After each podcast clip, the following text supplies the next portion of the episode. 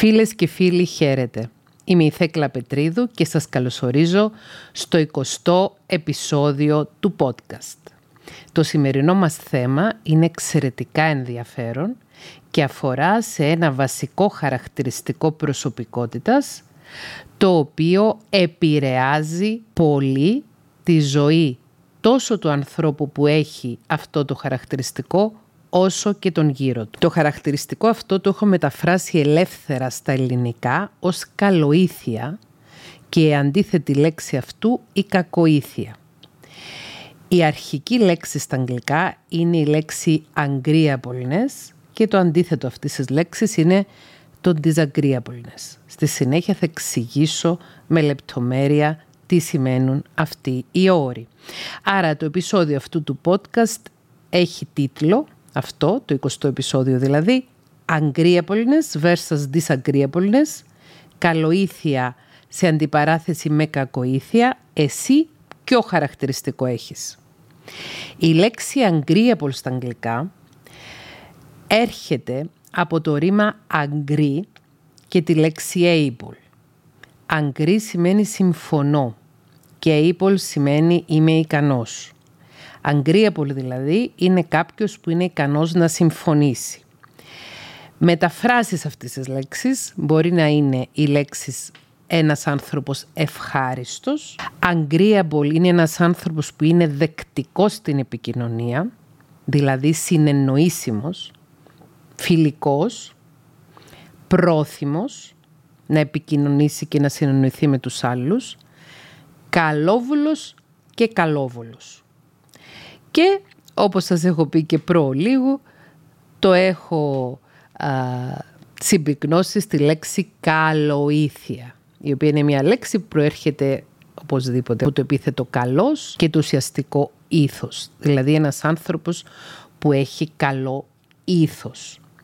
Η λέξη ήθος είναι μια λέξη η οποία σημαίνει τη συνήθεια σημαίνει το χαρακτήρα ή και την προσωπικότητα. Η προσωπικότητα με βάση τον ορισμό που βρίσκουμε στις εγκυκλοπαίδειες, κατά κρύβια του συγκεκριμένο ορισμό τον έχω βρει από την εγκυκλοπαίδεια Grand Larousse του 2001 την έκδοση. Η προσωπικότητα είναι το σύνολο των ιδιαίτερων ψυχικών και πνευματικών χαρακτηριστικών και των τρόπων συμπεριφοράς ενός ατόμου.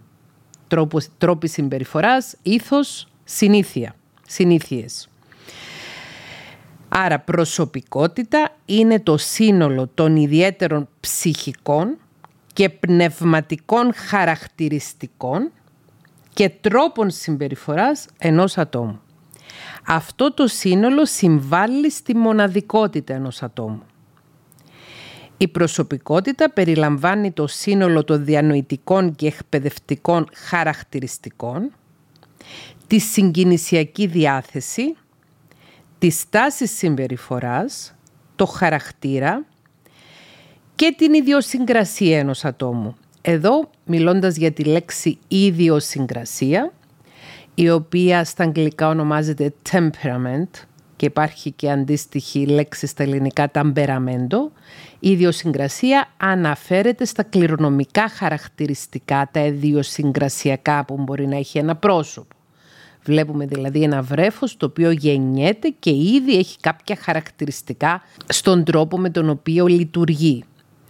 Ε, όσοι ακούτε αυτό το podcast και έχετε γνωρίσει νεογέννητα παιδιά, περισσότερα από ένα, θα έχετε παρατηρήσει ότι δεν έχουν όλα το ίδιο ταμπεραμέντο, την ίδια ιδιοσυγκρασία. Το χαρακτηριστικό της προσωπικότητας για το οποίο θα μιλήσουμε σήμερα, η καλοήθεια και η κακοήθεια, δεν θα το δούμε από μια ιδιοσυγκρασιακή σκοπιά, αλλά από μια σκοπιά χαρακτηριστικών της προσωπικότητας.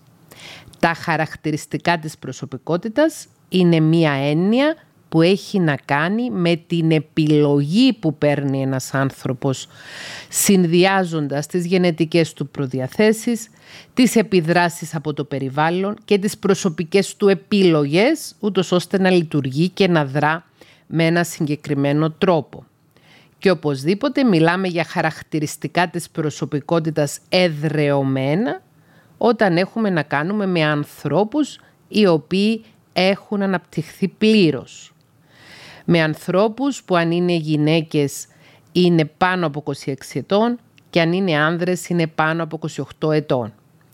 Από τη γέννηση ενός παιδιού μέχρι και την ψυχοσυναισθηματική ενηλικίωση του και το τέλος της ψυχολογικής ηλικίας της εφηβείας που όπως έχουμε πει πολλές φορές και εδώ στα podcast αλλά και στο κανάλι μου στο YouTube οριοθετείται με βάση τα ευρήματα της σύγχρονης νευροεπιστήμης στα κορίτσια γύρω στα 26 χρόνια και στα γόρια γύρω στα 28 τότε που ολοκληρώνεται η ανάπτυξη των πρόστιων μετοπίων λοβών μέχρι λοιπόν την εγκεφαλική δομική ορίμανση των νέων ανθρώπων δεν μπορούμε να μιλάμε για παγιωμένα και μόνιμα χαρακτηριστικά προσωπικότητας.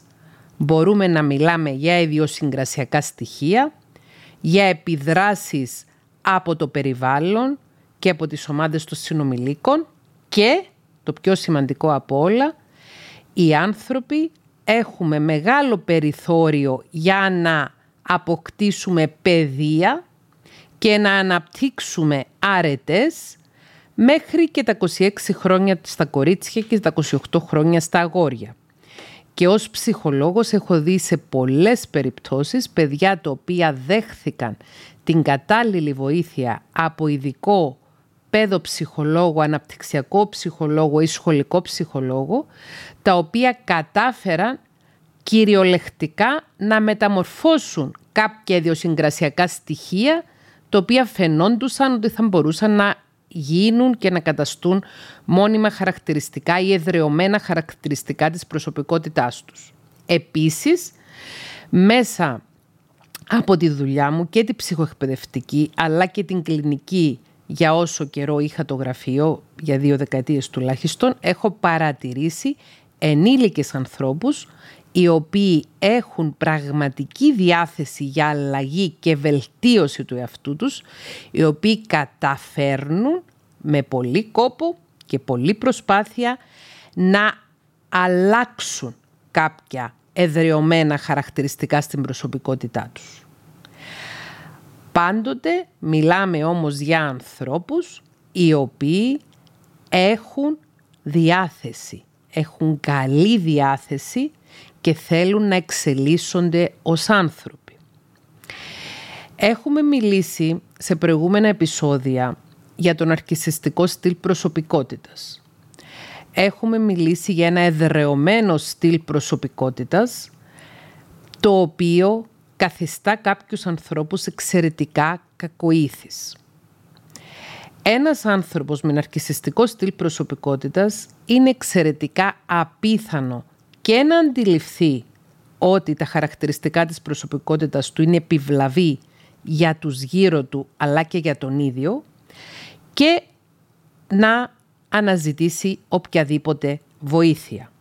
Θα έλεγα ότι η καλοήθεια, το agreeableness είναι ίδιων ανθρώπων οι οποίοι δεν έχουν ναρκισιστικό στυλ προσωπικότητας και το disagreeableness, η κακοήθεια, θα μπορούσαμε να πούμε ότι είναι ίδιων ανθρώπων που έχουν ναρκισιστικό ή τοξικό στυλ προσωπικότητας. Επιστρέφω στον ορισμό της ε, προσωπικότητας από την ε, εγκυκλοπαίδεια Grand Larousse. Η προσωπικότητα περιλαμβάνει το σύνολο των διανοητικών και εκπαιδευτικών χαρακτηριστικών τη συγκινησιακή διάθεση, της στάση συμπεριφοράς, το χαρακτήρα, την ιδιοσυγκρασία ενός ατόμου, εξηγήσαμε σε αυτή την παρένθεση τι σημαίνει ιδιοσυγκρασία, και διαμορφώνεται από την αλληλεπίδραση μεταξύ των κληρονομικών χαρακτηριστικών και του περιβάλλοντος, ιδιαίτερα αυτού της πρώτης παιδικής ηλικίας. 22 χρόνια μετά από τον ορισμό της λέξεως προσωπικότητας στην εγκυκλοπαίδεια Grand Larousse, θέλω να προσθέσω ότι μπορούμε να αλλάξουμε στοιχεία στην προσωπικότητα μας και με την προσωπική επιλογή και μέσω της ψυχοεκπαίδευσης και μέσω της ψυχοθεραπείας. Άρα, agreeable Είναι ένας άνθρωπος ευχάριστος, ευάρεστος, δεκτικός στην επικοινωνία, συνεννοήσιμος, φιλικός, πρόθυμος, καλόβουλος και καλόβολος και καλοήθης. Καλοήθης με μία λέξη. Ο disagreeable άνθρωπος είναι αυτός ο οποίος είναι εναντιωματικός, δυσάρεστος, αντιδραστικός, κακόβουλος, αχώνευτος, τοξικός, προκλητικός και με μία λέξη κακοήθης. Άρα agreeable είναι ο καλοήθης άνθρωπος και disagreeable είναι ο κακοήθης άνθρωπος. Οι λέξεις ε, που σας έχω διαβάσει ως μετάφραση στη λέξη agreeable και disagreeable τις έχω επιλέξει μέσα από διάφορα συνώνυμα που δίνουν διάφορα αγγλοελληνικά λεξικά. Αυτό το βασικό χαρακτηριστικό της προσωπικότητας, το agreeableness και το disagreeableness, το οποίο το έχουμε μεταφράσει σε καλοήθεια και κακοήθεια, έρχεται από το μοντέλο των πέντε παραγόντων, το οποίο είναι γνωστό στα αγγλικά και ως η μεγάλη πεντάδα, το οποίο μπορεί να το έχουμε ακούσει από το ακρονίμιό του, το μοντέλο χαρακτηριστικών προσωπικότητας Ocean, που σημαίνει ωκεανός, ή Canoe, που σημαίνει κανό. Είναι ακρονίμιο που βγαίνει από τα πέντε βασικά χαρακτηριστικά της προσωπικότητας, τα οποία στα αγγλικά είναι openness to experience, conscientiousness, extraversion, agreeableness και neuroticism. Στη συνέχεια θα μεταφράσω αυτές τις λέξεις. Το μοντέλο των πέντε παραγόντων είναι ένα πολύ δημοφιλές μοντέλο το οποίο χρησιμοποιείται για την περιγραφή της προσωπικότητας ενός ανθρώπου από πολλούς ψυχολόγους, ερευνητές και ακαδημαϊκούς. Το μοντέλο των πέντε παραγόντων είναι το καλύτερα αποδεχτό και πιο συχνά χρησιμοποιούμενο μοντέλο προσωπικότητας στην ακαδημαϊκή ψυχολογία. Το μοντέλο Big Five των πέντε παραγόντων έχει μελετηθεί από ψυχολόγους και θεωρείται ότι έχει τη μεγαλύτερη επιστημονική εγκυρότητα και αξιοπιστία. Το Big Five ή το μοντέλο των πέντε παραγόντων έχει αποδειχθεί ότι έχει ακριβείς μετρήσεις για τα μεμονωμένα χαρακτηριστικά του. Τα πέντε βασικά χαρακτηριστικά, ένα εκ των οποίων είναι και το agreeableness που το έχουμε μεταφράσει ως καλοήθεια, προέρχονται από τη στατιστική μελέτη των απαντήσεων σε ψυχομετρικά τεστ προσωπικότητας, κυρίως αυτοαναφορικά. Τι σημαίνει αυτό; Σημαίνει ότι οι μελετητές δίνουν μια σειρά από ερωτήσεις στα υποκείμενα της έρευνας, οι οποίες είναι αυτοαναφορικές. Δεν υπάρχει κάποιο συγκεκριμένο μοναδικό τεστ το οποίο να μετράει αυτά τα χαρακτηριστικά της προσωπικότητας στα πέντε, έχουν αναπτυχθεί μια ποικιλία ψυχομετρικών τεστ για τη μέτρησή τους. Θα σας δώσω εδώ ένα παράδειγμα ε, από ένα από τα πολλά τεστ, τα οποία μπορείτε να τα βρείτε και δωρεάν στο διαδίκτυο. Ε, υπάρχει μια δήλωση, είμαι η ζωή του πάρτι και εσύ πρέπει να γράψεις αν συμφωνείς, αν συμφωνείς λίγο, αν είσαι ουδέτερος ως προς αυτή τη δήλωση, αν διαφωνείς λίγο ή αν διαφωνείς. Για παράδειγμα, η επόμενη πρόταση αγχώνομαι πολύ εύκολα. Η επόμενη πρόταση είμαι πάντοτε προετοιμασμένος για αυτό που έχω να κάνω. Η επόμενη πρόταση είναι έχω ένα πλούσιο λεξιλόγιο. Η επόμενη πρόταση, δήλωση στην οποία πρέπει κάποιος να απαντήσει είναι δεν μιλάω πολύ. Ενδιαφέρομαι για τους ανθρώπους. Μία δήλωση με την οποία διαφωνώ, διαφωνώ λίγο, είμαι ουδέτερος ως προς αυτή τη δήλωση. Συμφωνώ λίγο, συμφωνώ πολύ. Είμαι χαλαρός τον περισσότερο καιρό. Μια δήλωση στην οποία πρέπει κάποιος να αξιολογήσει πώς είναι ε, αφήνω τα πράγματα μου πεταγμένα γύρω στο χώρο και δεν τα συγυρίζω. Μια άλλη δήλωση. Έχω δυσκολία να καταλαβαίνω αφηρημένες ιδέες. Μια άλλη δήλωση. Νιώθω άνετα όταν βρίσκομαι ανάμεσα σε ανθρώπους. Μια άλλη δήλωση. Προσβάλλω τους ανθρώπους. Ανησυχώ για τα πράγματα. Δίνω σημασία στις λεπτομέρειες Έχω μια πολύ ζωντανή φαντασία. Οι δηλώσεις αυτές που σας διάβασα προέρχονται από την ιστοσελίδα openpsychometrics.org το οποίο το link της σελίδας αυτής θα το βάλω στην περιγραφή αυτού του βίντεο και αυτές οι ερωτήσεις έχουν σχέση με τα τεστ που έχει αναπτύξει, τα ψυχομετρικά τεστ που έχει αναπτύξει ο Λιούις Γκόλτμπεργκ ο ψυχολόγος αυτός ο οποίος έχει οργανώσει διάφορα άλλα ψυχομετρικά τεστ τα οποία έχουν σχέση με τα πέντε βασικά χαρακτηριστικά της προσωπικότητας. Το αρχικό μοντέλο ξεκίνησε ως ακαδημαϊκή ιδέα από τους Έρνες του Πε and Raymond Crystal το 1958. Ήδη όμως από τον προηγούμενο αιώνα, από τα τέλη του 19ου αιώνα, υπήρχαν διανοητές οι οποίοι προσπαθούσαν να δημιουργήσουν ένα κατάλογο με βασικά χαρακτηριστικά της προσωπικότητας. Ως ακαδημική ιδέα αυτό ξεκίνησε από τους έρνες του Πέντ Raymond Crystal το 1958, αλλά πέτυχε να φτάσει σε μελετητές και επιστήμονες μέχρι τη δεκαετία του 1980. Το 1990 ο J.M. Dickman προώθησε το μοντέλο προσωπικότητας των πέντε παραγόντων, το οποίο ο Λιούις Goldberg, που μόλις έχω αναφέρει, μελέτησε και ταξινόμησε περαιτέρω. Διαβάζοντας για αυτό το επεισόδιο, έχω βρει σωρία ονομάτων άλλων ψυχολόγων που ασχολήθηκαν ακαδημαϊκά και ερευνητικά με το μοντέλο. Είναι πάρα πολλοί αυτοί οι οποίοι έχουν βοηθήσει στο να φτάσει το μοντέλο των πέντε παραγόντων, των Big Five, των πέντε χαρακτηριστικών της προσωπικότητας, το Ocean ή Canoe, εδώ που βρίσκεται σήμερα.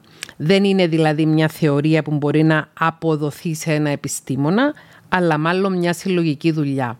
Όπως ακριβώς βλέπω ε, ότι προχωρά και εξελίσσεται η επιστήμη της ψυχολογίας ως μια επιστήμη στην οποία υπάρχουν πολλοί contributors, πολλοί οι οποίοι συνεισφέρουν και στη δημιουργία και στην εξέλιξη και στην προώθηση και στην έρευνα και στη μελέτη καινούριων θεωριών και γνώσεων σε αντίθεση με παλαιότερες καταστάσεις που ήταν η θεωρία του Φρόιτ, του Ιούγκ, του ενός, του άλλου. Αυτό ακριβώς είναι και μία ένδειξη, αν όχι απόδειξη, ότι η επιστήμη της ψυχολογίας αποκτά μια πιο έτσι επιστημονική όψη και επιστημονική βάση στις μέρες μας.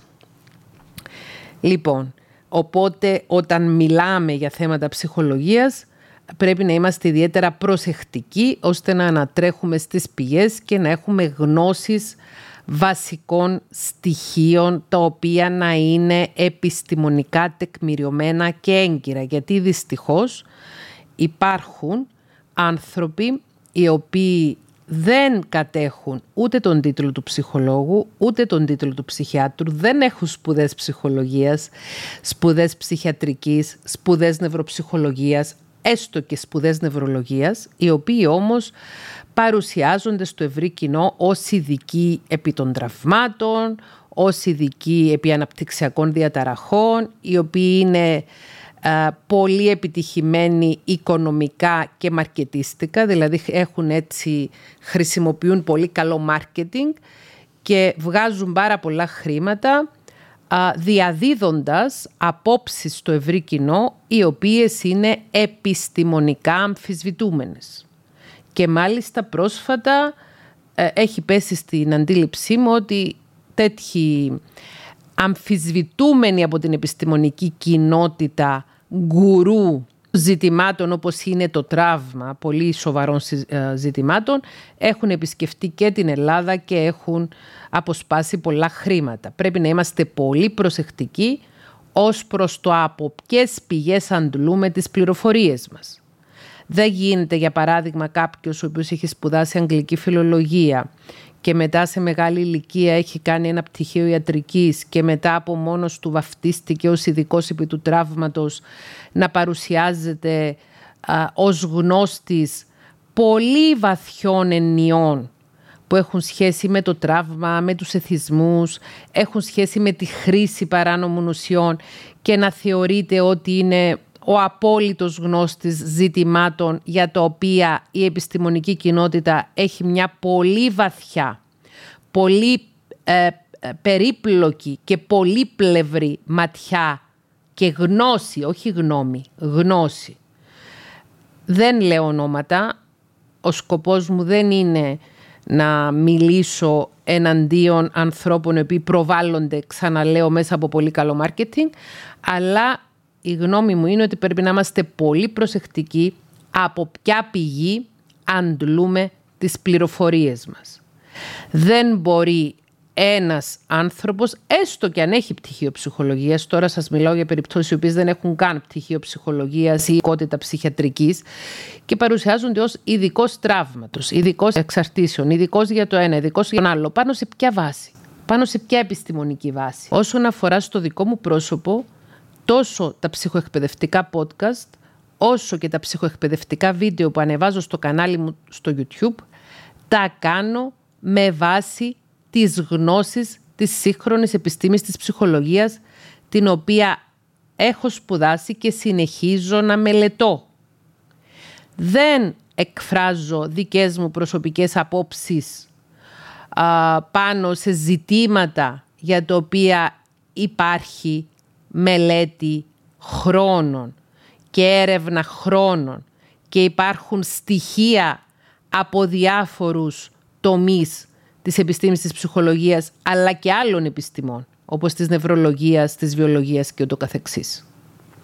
Λοιπόν, επιστρέφοντας τα πέντε βασικά χαρακτηριστικά της προσωπικότητας, επιστρέφοντας στο μοντέλο των πέντε παραγόντων, οι πέντε παράγοντες είναι στα αγγλικά οι λέξεις, τα πέντε χαρακτηριστικά της προσωπικότητας, openness to experience. Αυτό είναι το O από το ocean.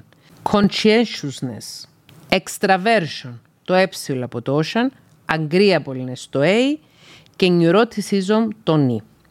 Openness to experience, η μετάφραση στα ελληνικά σημαίνει να είναι κάποιος ανοιχτός σε νέες εμπειρίες.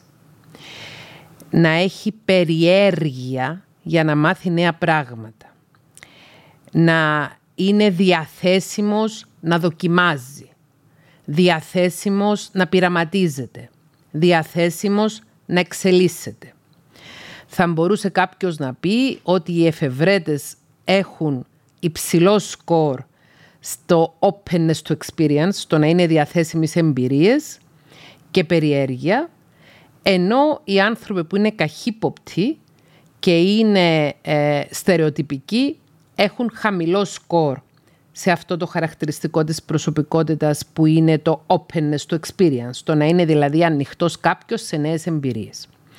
Το επόμενο, conscientiousness στα αγγλικά, μεταφράζεται ως ευσυνειδησία στα ελληνικά.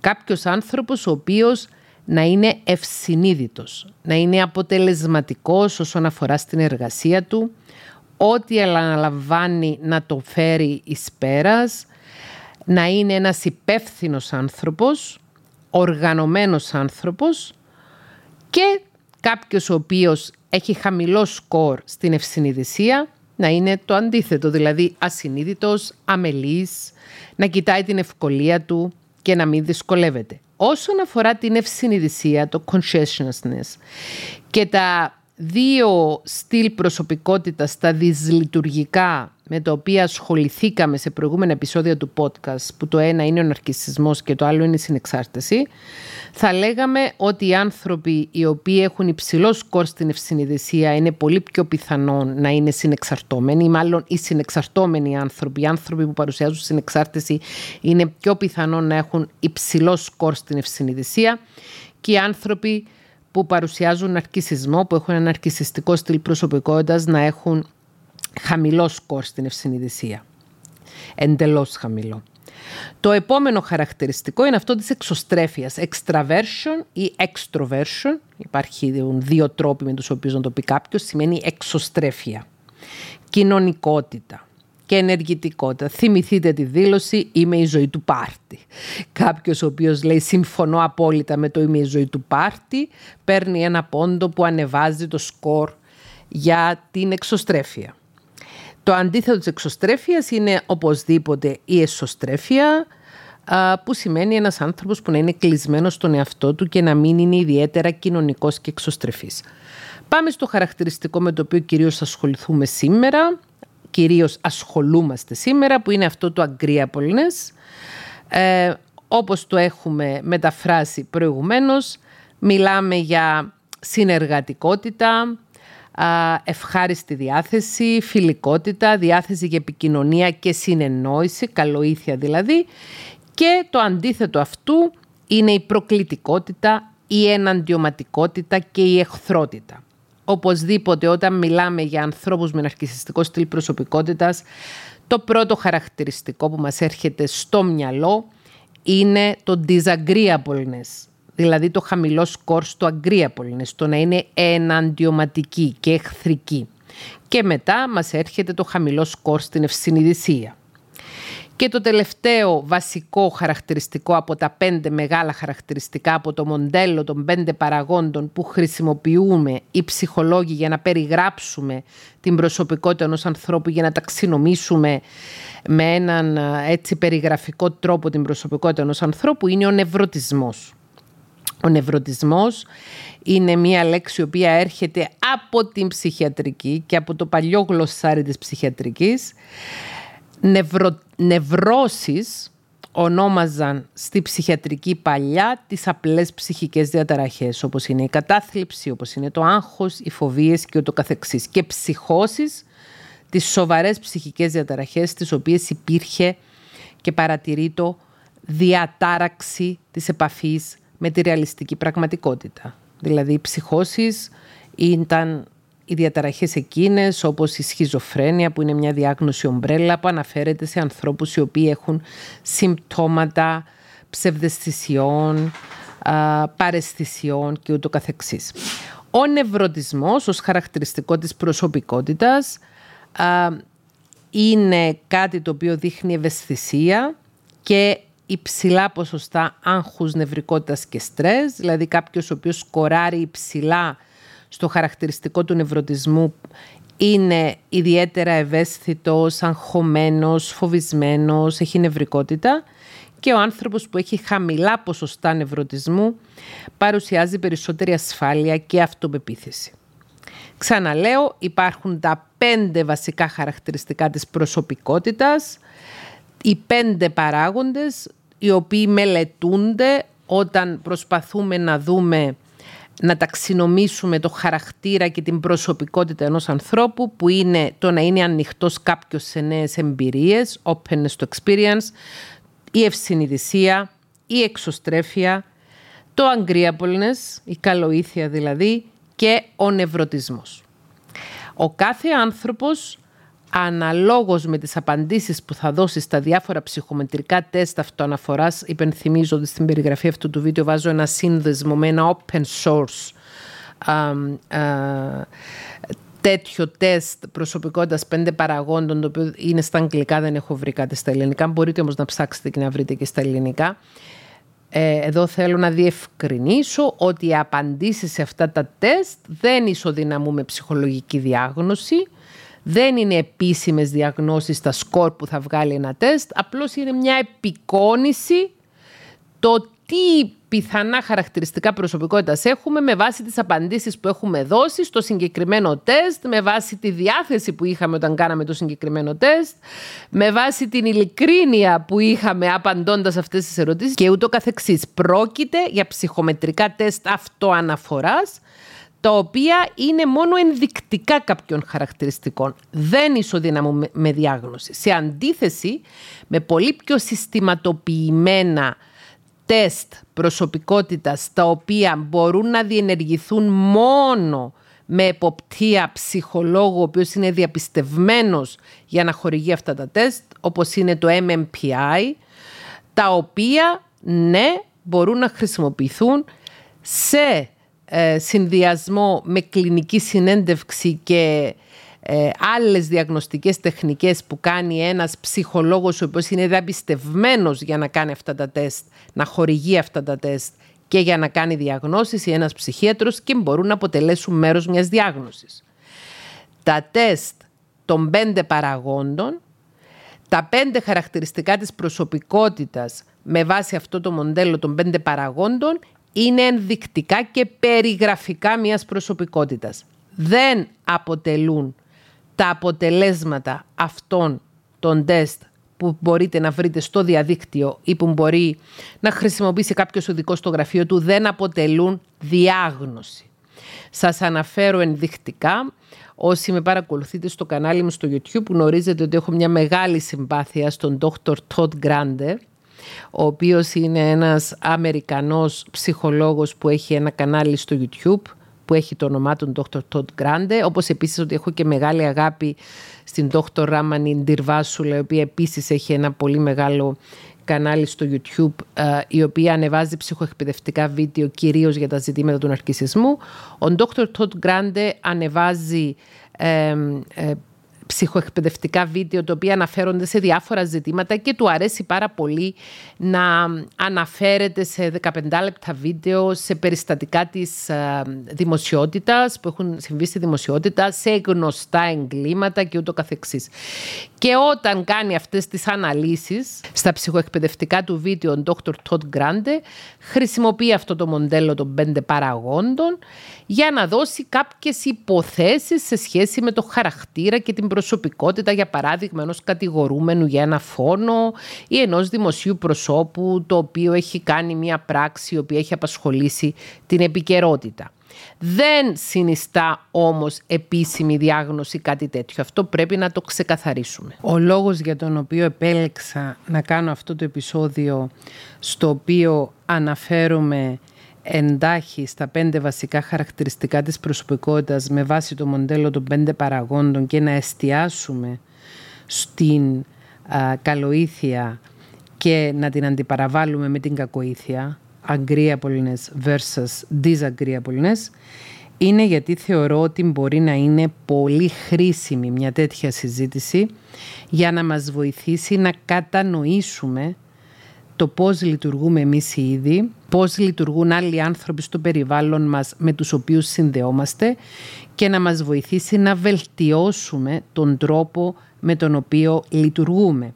Γιατί όπως έχω πει και προηγουμένως, θεωρώ πως αν ένας άνθρωπος έχει την καλή βούληση, έχει την καλή διάθεση για να εξελίξει τον εαυτό του, μπορεί ακόμη και αν δεν βρίσκεται πλέον σε ένα εξελιχτικό στάδιο ψυχοσυναισθηματικής ανάπτυξης. Γι' αυτό το λόγο ασχολήθηκα καταρχάς με την ψυχολογία και γι' αυτό το λόγο ασχολούμαι τόσο συστηματικά με την ψυχοεκπαίδευση. Γιατί πιστεύω και γνωρίζω με βάση τόσο την κλινική μου πείρα όσο και αυτά που παρατηρώ στο περιβάλλον μου, ότι ο άνθρωπος, εάν το θέλει και εάν το επιθυμεί, αλλάζει. Ένας άνθρωπος με ένα υγιές στυλ προσωπικότητας. Επειδή ανέφερα τον Dr. Todd Grande προηγουμένως, όταν στα βίντεο του στο YouTube μιλάει για περιστατικά εγκλημάτων και αναφέρεται σε ανθρώπους οι οποίοι χαρακτηρίζονται από ψυχοπάθεια και κοινωνιοπάθεια, υπερτονίζει ότι ο πολύ χαμηλός νευρωτισμός, πολύ χαμηλός σκορ ή και μηδενικός σκορ στον νευρωτισμό, σε ε, συνεργασία με πολύ χαμηλό ή και μηδενικό σκορ στην ευσυνειδησία και ε, σε συνδυασμό με πολύ ψηλό σκορ στο openness for experience, Δηλαδή οι άνθρωποι που πειραματίζονται πάρα πολύ έχουν πολύ χαμηλή ευσυνειδησία, δεν έχουν καθόλου νευρωτικά στοιχεία, άγχος, φόβο κτλ. Και άνθρωποι οι οποίοι είναι εξαιρετικά disagreeable μπορεί να είναι και άνθρωποι που να έχουν αντικοινωνική διαταραχή προσωπικότητας που είναι η επίσημη διάγνωση αυτού που σε απλή γλώσσα ονομάζουμε ψυχοπάθεια. Η λέξη ψυχοπάθεια δεν αφορά σε επίσημη διάγνωση. Ξαναλέω, επίσημη διάγνωση που μπορεί να έχει ένας άνθρωπος που χαρακτηρίζεται από ψυχοπάθεια είναι η αντικοινωνική διαταραχή προσωπικότητας, η οποία είναι κατά τη γνώμη μου η μόνη διαταραχή προσωπικότητας που πρέπει να παραμείνει ως διαταραχή από το β' πλέγμα διαταραχών προσωπικότητας των DSM. Είναι η ψυχοπάθεια ένα χαρακτηριστικό το οποίο δείχνει την πλήρη έλλειψη ενσυναίσθησης, την πλήρη έλλειψη φιλότιμου, την πλήρη έλλειψη συναισθημάτων, κατανόησης, επικοινωνίας, συνδεσιμότητας με οποιουσδήποτε άλλους ανθρώπους. Οι άνθρωποι που έχουν το χαρακτηριστικό της ψυχοπάθειας δεν έχουν καμία απολύτως τύψη, καμία απολύτως ενοχή, καμία απολύτως ενσυναίσθηση. Άρα, το μοντέλο των πέντε παραγόντων δεν αποτελεί διαγνωστικό εργαλείο, ακόμη και τα τα τεστ αυτοαναφοράς που βρίσκει κάποιος στο διαδίκτυο ή ακόμη και τα τεστ που μπορεί να χορηγήσει ένας ειδικός ψυχικής υγείας δεν αποτελούν διάγνωση. Αποτελούν όμως μια ταξινόμηση των πέντε κύριων χαρακτηριστικών προσωπικότητας που έχουν βρει ερευνητές ότι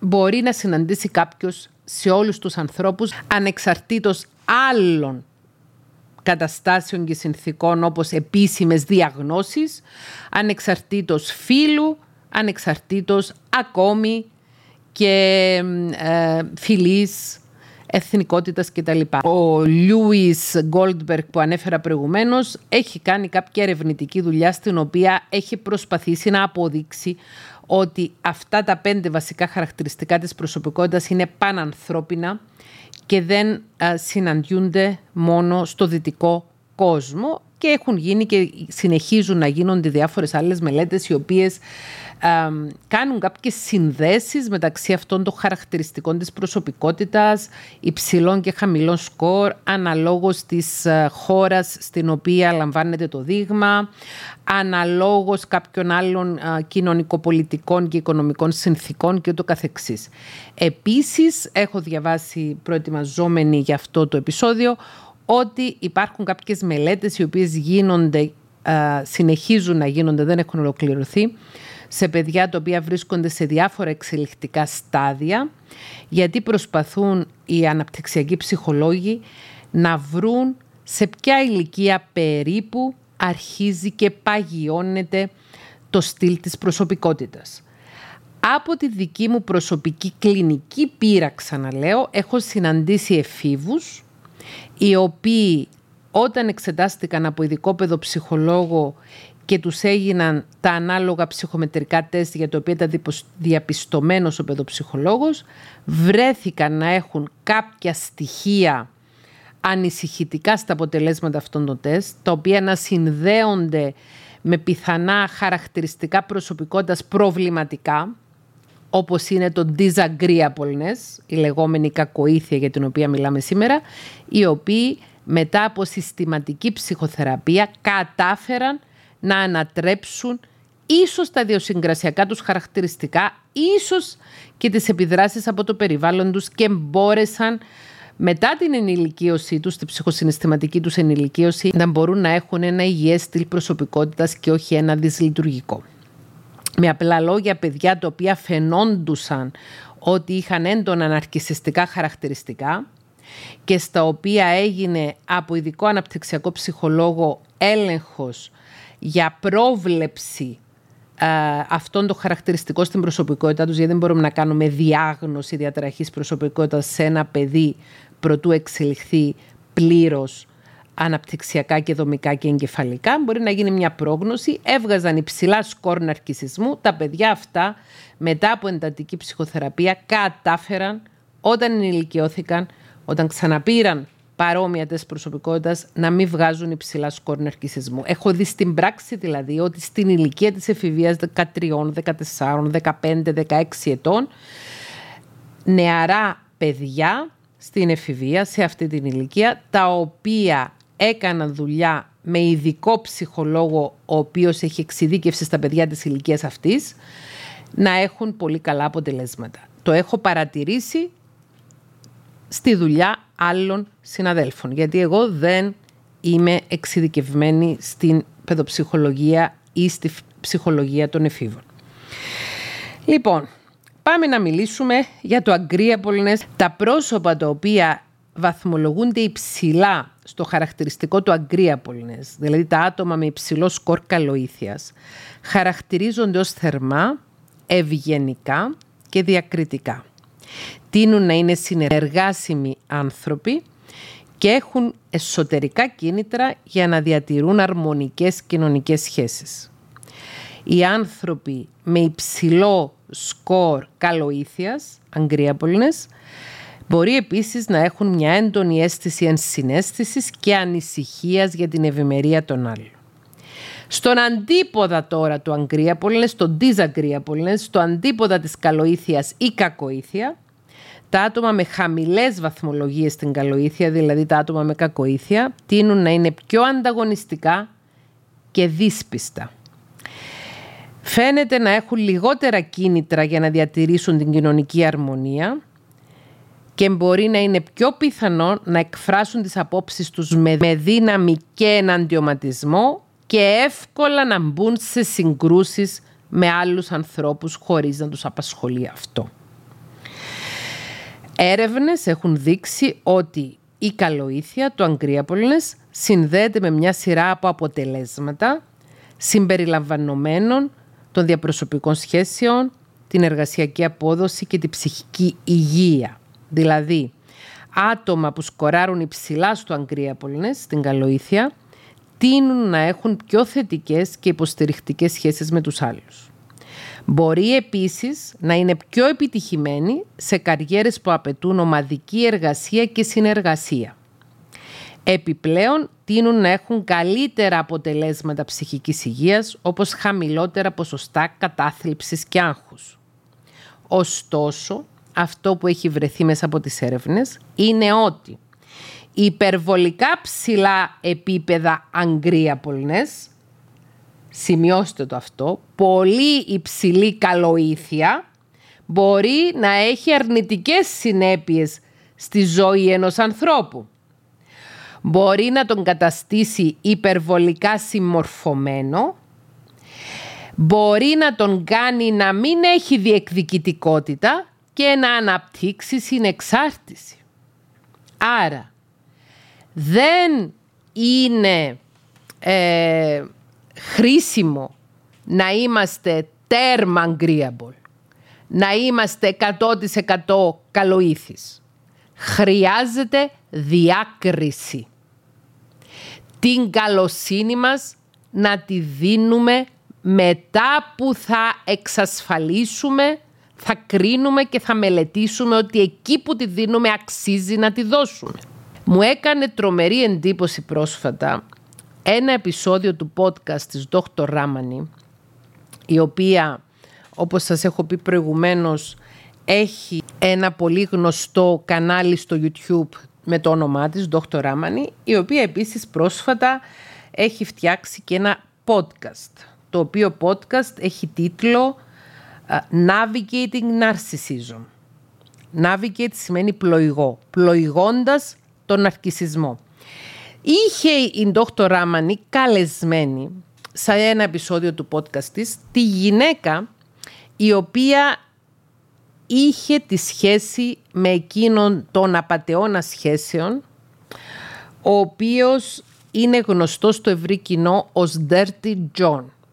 Όσοι έχετε πρόσβαση στην πλατφόρμα του Netflix και σε άλλες πλατφόρμες υπάρχουν παρόμοια σειρές. Υπήρχε μία σειρά με τον τίτλο Dirty John, βασισμένη πάνω σε αληθινά γεγονότα, βασισμένη στην ιστορία αυτής της γυναίκας, η οποία αυτή η γυναίκα έμπλεξε με έναν τύπο ο οποίος ήταν απαταιώνας σχέσεων ή αλλιώς con artist, είναι ο όρος για τον απαταιώνα ερωτικών σχέσεων στα αγγλικά, ο οποίος την πλησίασε από το διαδίκτυο μέσα από μια εφαρμογή γνωριμιών. Πολύ γρήγορα αυτός ο άνδρας μπήκε στη ζωή της και στους δύο μήνες μέσα συγκατοίκησαν. Της παρουσιάστηκε ως κάποιος ο οποίος ήταν γιατρός αναισθησιολόγος, έτσι της είπε. Προσποιούνταν ότι δούλευε ως γιατρός αναισθησιολόγος, ενώ στην πραγματικότητα ήταν ένας άεργος εγκληματίας, ο οποίος είχε κάνει και φυλακή. Κατέληξε η γυναίκα αυτή πολύ γρήγορα να παντρευτεί αυτόν τον άνδρα. Η γυναίκα αυτή είχε και προηγούμενους γάμους και είχε τέσσερα παιδιά από προηγούμενους γάμους. Και στο τέλος της ημέρας, ο άνθρωπος αυτός μετά που τον χώρισε, αποπειράθηκε να σκοτώσει την κόρη της, η οποία στην προσπάθεια της να μηνθεί τον σκότωσε. Και όσοι δεν έχετε παρακολουθήσει το ντοκιμαντέρ για τον Dirty John, είναι έτσι ένα πολύ ενδιαφέρον ντοκιμαντέρ, πολύ έτσι συγκλονιστικό, σας προτείνω να το παρακολουθήσετε. Είχε λοιπόν καλεσμένη τη γυναίκα αυτή, η οποία ταύτιαξε με τον Dirty John, τον παντρεύτηκε και έβαλε και τον εαυτό της και τα παιδιά της σε τεράστιο κίνδυνο, βάζοντας στο σπίτι της έναν κοινό εγκληματία και δολοφόνο. Και ε, παίρνοντας τη στο ιστορικό εντόχτοράμανη σε αυτό το επεισόδιο του podcast που το podcast της έχει τον τίτλο Navigating Narcissism και όσοι μιλάτε την αγγλική γλώσσα σας συστήνω να το ακούσετε, να το παρακολουθήσετε. Ε, άρχισε να λέει την ιστορία της οικογένειάς της και λέει έρχομαι από μια οικογένεια στην οποία οι γονείς μου είναι πάρα πολύ καλοί άνθρωποι. Είναι θρήσκοι, μεγαλώσαμε σε ένα σπίτι με πάρα πολύ αγάπη, με πάρα πολύ καλοσύνη, με πάρα πολύ κατανόηση. Οι γονείς μου μας διάβαζαν συνεχώς ε, από τη βίβλο, πηγαίναμε στην εκκλησία, πηγαίναμε στο κατηχητικό, ήμασταν πολύ καλοσυνάτοι, πολύ θρήσκοι άνθρωποι και συνεχίζει και προχωράει και λέει για την αδερφή της, η οποία παντρεύτηκε έναν τύπο ο οποίος στο τέλος της ημέρας σκότωσε την αδερφή της, τη δολοφόνησε. Και μετά λέει για τον εαυτό της ότι ήταν θύμα παρενόχλησης και κακοποίησης στην, παιδική, στην νεανική της ηλικία όταν ήταν 18 ετών. Μετά προχωράει να περιγράψει ότι παντρεύτηκε τέσσερις άνδρες διαδοχικά, εκ των οποίων οι τρεις ήταν ναρκισσιστές και κακοποιητικοί τύποι και ο πέμπτος άνδρας που παντρεύτηκε ήταν ο Dirty John, αυτός ο διαβόητος εγκληματίας. Και τονίζεις σε αυτό το επεισόδιο ο Dr. Ράμανι ότι δεν γίνεται κάποιος άνθρωπος συνεξαρτώμενος. Θυμηθείτε το επεισόδιο για τη συνεξάρτηση σε αυτό το podcast. Μόνο όταν έρχεται από ένα κακοποιητικό περιβάλλον μπορεί να γίνει συνεξαρτώμενος και όταν έρχεται από ένα άκρητα καλοσυνάτο περιβάλλον. Και αυτό το οποίο ήταν πολύ χαρακτηριστικό στην αφήγηση της γυναίκας αυτής είναι ότι τόσο η μητέρα της όσο και ο πατέρας της συγχώρεσαν το φωνιά της αδελφής της άμεσα από το νοσοκομείο μέσα. Δεν είχαν θάψει ακόμη το παιδί τους και συγχώρεσαν το φωνιά του παιδιού τους. Και τονίζεις σε εκείνο το επεισόδιο του podcast της με τίτλο Navigating Narcissism in Dr. Ramani, Ντερβάσουλα, ότι αυτή η υπερβολική καλοήθεια αποτελεί επικίνδυνο παράγοντα για να αναπτύξει κάποιος συνεξαρτητική συμπεριφορά η οποία μπορεί να οδηγήσει στη θυματοποίηση του αλλά ακόμη και στην απώλεια της ζωής του. Άρα είναι καλό να είμαστε καλοήθεις. Όταν είμαστε καλοήθεις αυτό μας βοηθάει πολύ στη δουλειά μας αν η δουλειά μας έχει να κάνει με συνεργασία. Μας βοηθάει πολύ στις διαπροσωπικές μας σχέσεις αλλά η υπερβολική καλοήθεια μπορεί να μας κάνει θυματοποιημένους, υποταγμένους να μην διεκδικούμε τα δικαιώματα μας, να παρουσιάζουμε δηλαδή έλλειψη διεκδικητικότητας και να αναπτύξουμε μέχρι και συνεξάρτηση. Οπότε χρειάζεται ένα μέτρο. Ενώ οι άνθρωποι με καλοήθεια, αγκρίαπολνες, είναι πολύ πιθανόν να βοηθούν τους άλλους, οι άνθρωποι με κακοήθεια, τις αγκρίαπολνες, μπορεί να είναι πιο πιθανόν να προκαλέσουν κακό στους άλλους παρά να βοηθούν τους άλλους. Οι ερευνητές έχουν βρει ότι ψηλά ποσοστά disagreeableness, κακοήθειας δηλαδή, συνδέονται με εχθρικές σκέψεις και επιθετικότητα στους εφήβους και με φτωχή κοινωνική κρίση. Ξαναλέω, είναι σε αρχικά στάδια οι μελέτες στους εφήβους, παρακολουθούν διαχρονικά εφήβους για να δουν πόσο μπορεί ένα χαρακτηριστικό που παρουσιάζεται στην εφηβεία, ένα χαρακτηριστικό της προσωπικότητας όπως το disagreeableness, να διατηρηθεί και μέχρι την ενήλικη ζωή. Οι άνθρωποι, λέει, με disagreeableness και στην παρούσα περίπτωση οι έφηβοι με disagreeableness παίρνουν αποφάσεις οι οποίες είναι βλαπτικές ως προς την κοινωνία, αλλά και τη θέση των, των ιδίων μέσα σε αυτή. Μπορεί δηλαδή να δράσουν και με ένα κοινωνιοπαθητικό τρόπο. Κοινωνιοπαθητικός τρόπος δράσης είναι όταν ένας άνθρωπος δρά αντίθετα με τους κανόνες της κοινωνίας, τους γνωρίζει, αλλά χωρίς καμία αίσθηση ευθύνης, ενοχής ή ντροπής, συνειδητά τους παραβιάζει. Άρα, υψηλός σκορ disagreeableness έρχεται να συνηγορήσει με την παραβατικότητα των εφήβων, την παραβατικότητα των ενηλίκων και εν γέννη την εναντιωματικότητα. Θα έπρεπε δηλαδή να είμαστε οι άνθρωποι agreeable ή disagreeable. Θα έπρεπε να καλλιεργήσουμε την καλοήθεια ή την κακοήθεια. Η έρευνα δείχνει πως οι άνθρωποι με πιο ψηλά σκορ στο agreeableness, δηλαδή στην καλοήθεια, θεωρούνται καλοί άνθρωποι, είναι πιο συμπαθητικοί από τους γύρω τους και πιο δημοφιλείς στα κοινωνικά σύνολα που ανήκουν. Επίσης έχουν πιο ικανοποιητικές φιλίες και ερωτικές σχέσεις όπως και γάμους. Το agreeableness, η καλοήθεια, είναι ένα από τα πέντε βασικά χαρακτηριστικά της προσωπικότητας με βάση αυτή τη θεωρία και το μοντέλο των πέντε παραγόντων. Υπενθυμίζω είναι πέντε τα βασικά χαρακτηριστικά openness to experience, το να είναι κάποιος ανοιχτός σε νέες εμπειρίες, conscientiousness, ε, ευσυνειδησία, extraversion, εξωστρέφεια, agreeableness και neuroticism και νευρωτισμός. Είναι ένα από τα πέντε βασικά χαρακτηριστικά. Θεωρώ ότι το agreeableness, η καλοήθεια, μαζί με την ευσυνειδησία αποτελούν δύο βασικά χαρακτηριστικά προσωπικότητας, δύο βασικές άρετες που είναι καλό να καλλιεργήσουμε ήδη στον εαυτό μας και να διδάξουμε στα παιδιά μας ή στους μαθητές μας αν είμαστε εκπαιδευτικοί. Το agreeableness και το conscientiousness. Conscientiousness. Η καλοήθεια και η ευσυνειδησία. Η εξωστρέφεια είναι ένα χαρακτηριστικό το οποίο έχει να κάνει περισσότερο με την ιδιοσυγκρασία του ανθρώπου. Το να καλλιεργήσει κάποιος την εξωστρέφεια μπορεί να τον εξυπηρετήσει ιδιαιτέρως στις κοινωνικές του σχέσεις. Μπορεί όμως ένας άνθρωπος να είναι εσωστρεφής και να είναι καλοήθης. Μπορεί να είναι εσωστρεφής και να έχει καλές προθέσεις και να είναι ευσυνείδητος. Τα δύο βασικά χαρακτηριστικά που αποτελούν και αρετές, που είναι καλό να καλλιεργήσουμε, είναι η καλοήθεια και η ευσυνειδησία. Και κυρίως η καλοήθεια. Γιατί ένας άνθρωπος με καλοήθεια δεν μπορεί παρά να είναι ευσυνείδητος. Όταν είναι καλές οι προθέσεις σου, όταν είσαι άνθρωπος ο οποίος έχεις καλά, αγνά, αγαθά κίνητρα, δεν μπορείς παρά να είσαι και ευσυνείδητος. Είναι άμεσα συνδεδεμένα αυτά τα δύο χαρακτηριστικά.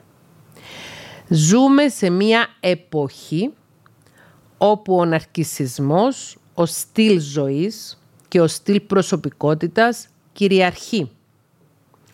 Ζούμε σε μια εποχή που τα social media, με πρώτο και καλύτερο το Instagram, προωθούν την κουλτούρα του εγωκεντρισμού, την κουλτούρα της επίδειξης, την κουλτούρα μιας ηλιστικής αντιμετώπισης της ζωής. Ζούμε σε μια εποχή που υπάρχει αυτή η πεποίθηση διάχυτη στην κοινωνία πως ένας άνθρωπος που είναι πιο καταφερτζής, που είναι πιο πονηρός, που είναι πιο ναρκισιστής, που είναι πιο κακοήθης, μπορεί πιο εύκολα να επικρατήσει και να απολαμβάνει υλικά αγαθά, δόξα και πλούτο. Και η αλήθεια είναι πως το ηλιστικό σύστημα, το κοινωνικό μέσα στο οποίο ζούμε, επιβραβεύει τους ανθρώπους οι οποίοι εντός εισαγωγικών πατούν επιπτωμάτων προκειμένου να ανελιχθούν οικονομικά, κοινωνικά, πολιτικά και ούτω καθεξής. Ζούμε σε εποχές και πνευματικής κρίσεως, όχι μόνο οικονομικής κρίσεως και ηθικής κρίσεως, όχι μόνο υγειονομικής κρίσεως. Ζούμε σε μια εποχή που η κακοήθεια άρχισε να γίνεται πρότυπο.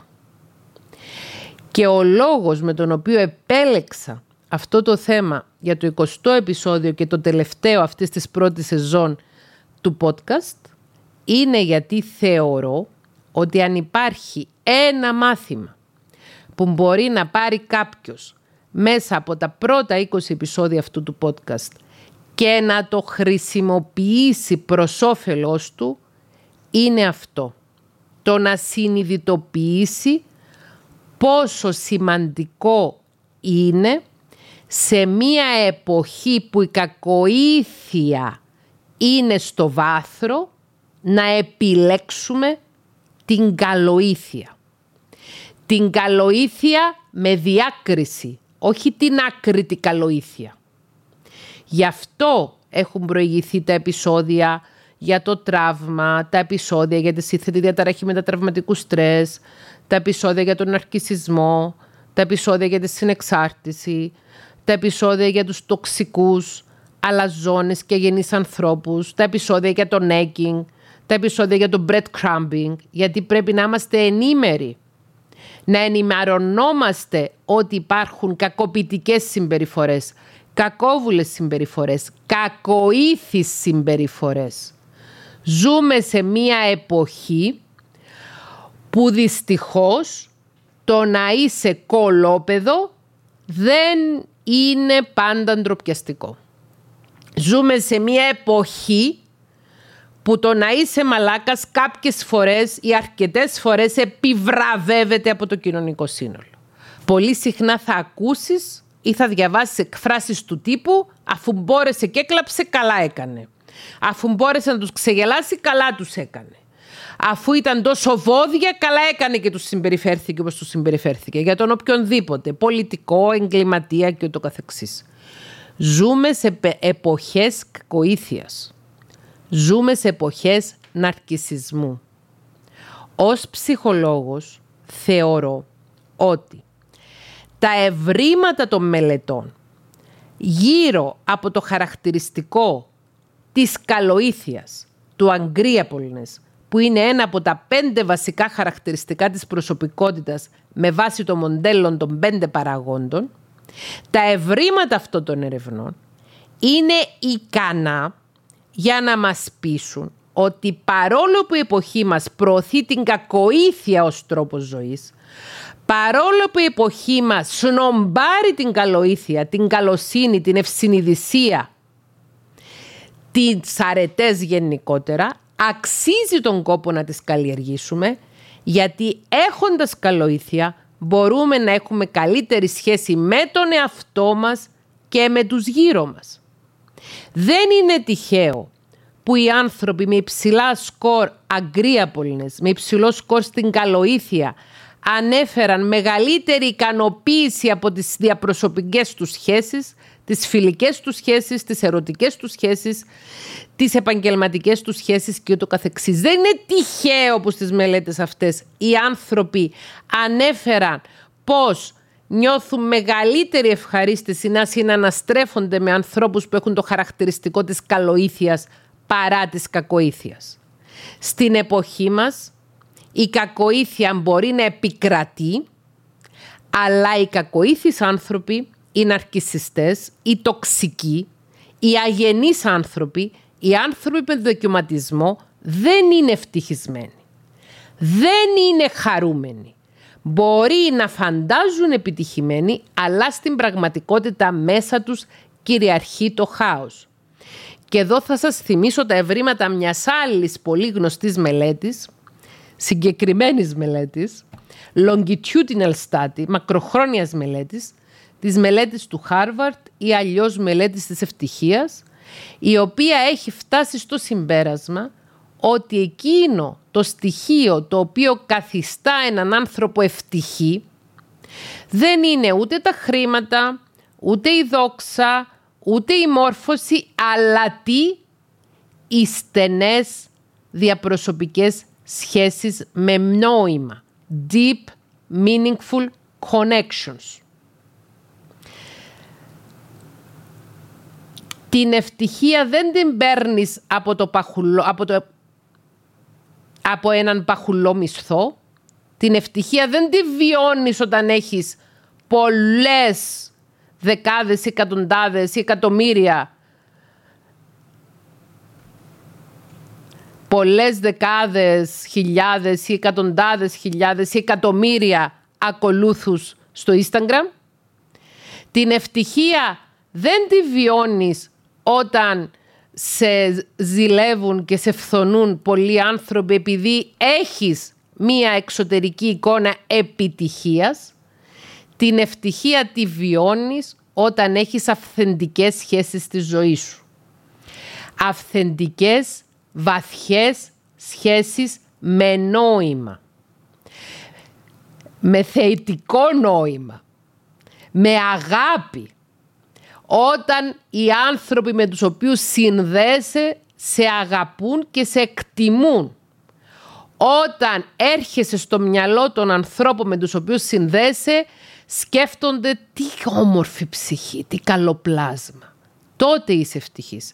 Όχι όταν σε σκέφτονται οι άλλοι, λένε τι μαλάκας, τι παλιάνθρωπος, τι τοξικός, τι άτυχος που είμαι που μου έτυχε αυτός ο άνθρωπος για γονιός, τι άτυχος που είμαι που μου έτυχε αυτός ο άνθρωπος για συνάδελφος, για συνεργάτης, για υφιστάμενος, προϊστάμενος και ούτω καθεξής. Το πιάνουμε, το νιώθουμε, το βιώνουμε όταν οι σχέσεις που έχουμε με τους άλλους ανθρώπους είναι σχέσεις αγάπης. Είναι σχέσεις σύνδεσης με νόημα. Είναι σχέσεις βαθιές και ουσιαστικές. Όσα χρήματα και αν αποκτήσει κάποιος, όσα αξιώματα και αν αποκτήσει κάποιος, όση δόξα και αν αποκτήσει κάποιος, όσο και αν καταφέρει να ξεφύγει από τη δικαιοσύνη κάποιος ο οποίος παραβατεί ή εγκληματεί, δεν θα μπορέσει ποτέ να είναι ευτυχής αν δεν έχει υγιή σχέση με τον εαυτό του και τους βασικούς σημαντικούς ανθρώπους στη ζωή του. Και ένας άνθρωπος ο οποίος χαρακτηρίζεται από εναντιωματικότητα, από κακοήθεια, δεν έχει ούτε με τον εαυτό του καλή σχέση, ούτε με τους γύρω του. Γιατί κατά τη γνώμη μου ως ψυχολόγου, ο βασικός λόγος που κάποιος άνθρωπος έχει αυτό το χαρακτηριστικό της προσωπικότητας του disagreeableness, της κακοήθειας, της εναντιωματικότητας, του να κάνει καυγά, του να πάει κόντρα στους άλλους ανθρώπους, του να ηρωνεύεται, να κοροϊδεύει τους άλλους ανθρώπους, να τους κάνει nagging, να τους κακοποιεί ναρκισιστικά. Για να έχει αυτό το χαρακτηριστικό σημαίνει ότι έχει μέσα του ένα σωρό αδιαχείριστα ζητήματα. Ένα σωρό εντός εισαγωγικών εσωτερικούς δαίμονες, τους οποίους δεν τους έχει δαμάσει και κυκλοφορούν unleashed. Unleashed σημαίνει χωρίς λουρί. Δηλαδή γίνεται μέσα του το σώσε. Γίνεται μέσα του το χάος. Ένας άνθρωπος με τέτοιο χαόδι και χαοτικό εσωτερικό κόσμο πώς μπορεί να είναι ευτυχής; Πώς μπορεί να νιώθει καλά με τον εαυτό του; Πώς μπορεί να απολαμβάνει ουσιαστικά τη ζωή; Δεν φτάνει να κερδίσεις στη ζωή. Δεν φτάνει να κερδίσεις τη ζωή. Πρέπει να μπορείς να τη χαρίσεις κιόλας. Πρέπει να μπορείς να τη ζήσεις κιόλας. Και για να ζήσεις τη ζωή και να τη χαρείς και να την ευχαριστηθείς, πρέπει να έχεις καθαρή συνείδηση, ευσυνειδησία και καλοήθεια. Να τα έχεις καλά με τον εαυτό σου και με τους άλλους ανθρώπους που επιλέγεις εσύ να έχεις δίπλα σου. Μπορεί να έχεις πάει σε μηδενική επαφή, no contact, με ανθρώπους με ναρκισιστικό στυλ προσωπικότητας που είχες παλαιότερα μέσα στη ζωή σου και σε κακοποιούσαν ανελαίητα. Ναι, με αυτούς δεν είσαι καλοήθης. Με αυτούς και για αυτούς είσαι κακοήθης. Θα πούν η κόρη μας δεν μας μιλάει πια. Η αδερφή μου μου έχει κόψει και το καλημέρα. Αυτή η γυναίκα που ήμασταν φίλες δεν μου μιλάει πλέον. Αυτός ο άνδρας που είχαμε δεσμό πλέον με έχει στη μαύρη λίστα. Άρα δεν είναι καλός άνθρωπος. Όταν είσαι καλοήθης, δεν σημαίνει ότι όλοι γύρω σου το αντιλαμβάνονται ως καλοήθεια. Εσύ μέσα σου γνωρίζεις τις προθέσεις σου. Και ξανατονίζω ότι καλοήθεια άκρητη, καλοήθεια χωρίς διάκριση, καλοήθεια χωρίς σκεπτικισμό ως προς το πού θα δώσουμε την καλοσύνη μας, την ευγένεια μας, τη ψυχή μας, να τη βγάλουμε να τη δώσουμε, είναι επικίνδυνη γιατί μπορεί να μας καταστήσει θύματα, συνεξαρτώμενους, υποταγμένους και μη διεκδικητικούς ανθρώπους. Άρα καλοήθεια με κρίση, καλοήθεια με γνώση. Κρίνω εκ των προτέρων, προτού αποφασίσω αν θα δώσω την ψυχή μου, εντός αγωγικών, αν θα δώσω την καλοσύνη μου, πού θα τη δώσω. Και τη δίνω εκεί που αξίζει. Και αν κάποιοι από εσάς έχετε θέματα ευσυνειδησίας και ενοχικότητας σε σχέση με τις ε, προτροπές που συχνά γίνονται και εδώ στο podcast αλλά και στο κανάλι μου στο YouTube ώστε να κόβουμε κάθε σχέση με τοξικούς, αγενείς, αλαζόνες, ναρκισιστές ανθρώπους με δοκιματισμό, σκεφτείτε ότι είναι στην ουσία μια πράξη καλοσύνης προς τους ίδιους το να τους βάλεις ένα stop, το να τους βάλεις όρια, γιατί ίσως προβληματιστούν και ίσως μπουν στη διαδικασία, ίσως, όχι σίγουρα, ίσως μπουν στη διαδικασία να δουν πώς μπορούν να βελτιώσουν τον εαυτό τους ώστε να πάψουν να είναι έτσι μισάνθρωποι. Η κακοήθεια οδηγεί στο μισανθρωπισμό. Ο μισανθρωπισμός είναι κακοήθεια. Η καλοήθεια οδηγεί σε μια καλή ζωή. Σε μια καλή σχέση με τον εαυτό μας και καλή σχέση με τους ανθρώπους που επιλέγουμε ότι αξίζουν την καλοσύνη μας. Εάν επιλέξουμε πολύ συνειδητά και πολύ προσεκτικά με ποιους ανθρώπους θα συνδυόμαστε, τότε μέσα σε αυτές τις σχέσεις θα μπορούμε να απολαύσουμε το μοίρασμα αγάπης και καλοσύνης. Και με τους ανθρώπους εκείνους με τους οποίους θα επιλέξουμε να μην έχουμε σχέσεις και να μην έχουμε επαφές, εφόσον θα έχουμε μηδενικές επαφές, αυτό μας κάνει να μην μπαίνουμε σε καμία διαδικασία η οποία να είναι έξω από το καλοήθες προφίλ μας. Και αναφέρουμε φυσικά στο προηγούμενο επεισόδιο αυτού του podcast όπου μιλήσαμε για την αντιδραστική βιαιότητα, για τη συνθήκη εκείνη, στην οποία ένας άνθρωπος ο οποίος έχει υπερβολική καλοήθεια και καταντάς συνεξαρτώμενος και κακοποιούμενος και πλήρως υποταγμένος σε έναν ναρκισιστικό κακοποιητικό άνθρωπο μπορεί κάποια στιγμή να ξεσπάσει με πολύ άσχημο τρόπο, τοξικό και ανίκιο με την προσωπικότητά του. Άρα για να διατηρήσουμε την καλοήθεια μας πρέπει να έχουμε γνώσεις σχετικά με τις δυναμικές των σχέσεων που κυριαρχούν στη σημερινή εποχή που είναι οι δυναμικές του ναρκισισμού και της κακοήθειας να γνωρίζουμε όλα τα επικίνδυνα μονοπάτια και όλα τα όπλα του ψυχολογικού πολέμου που μπορεί κακοήθεις άνθρωποι να χρησιμοποιήσουν εναντίον μας, να επιλέγουμε με βάση αυτές τις γνώσεις σε ποιους ανθρώπους θα δείξουμε την καλοσύνη μας και θα κρατάμε την καλοσύνη μας και την καλοήθεια μας για εκείνους για τους οποίους το αξίζουν. Στους υπόλοιπους δεν δίνουμε τίποτα. Ούτε τον καλό, ούτε τον κακό μας σε αυτό. Και αυτό συνιστά καλοήθεια προς εκείνους, επειδή με αυτό το όριο ίσως κάποια στιγμή να διερωτηθούν για το αν αξίζει τον κόπο να συνεχίσουν στο δρόμο της κακοήθειας. Είμαι η Θέκλα Πετρίδου. Αυτό ήταν το 20ο επεισόδιο αυτού του podcast. Τις επόμενες πέντε εβδομάδες θα κάνουμε καλοκαιρινό διάλειμμα και θα τα ξαναπούμε εδώ την 5η 8 Σεπτεμβρίου 2023. Έχετε την αγάπη μου. Εάν σας άρεσε αυτό το επεισόδιο και είναι το πρώτο επεισόδιο που ακούτε, ακολουθήστε το podcast όπου ακούτε podcast στο Apple Podcast, στο Google, στο Spotify, οπουδήποτε αλλού.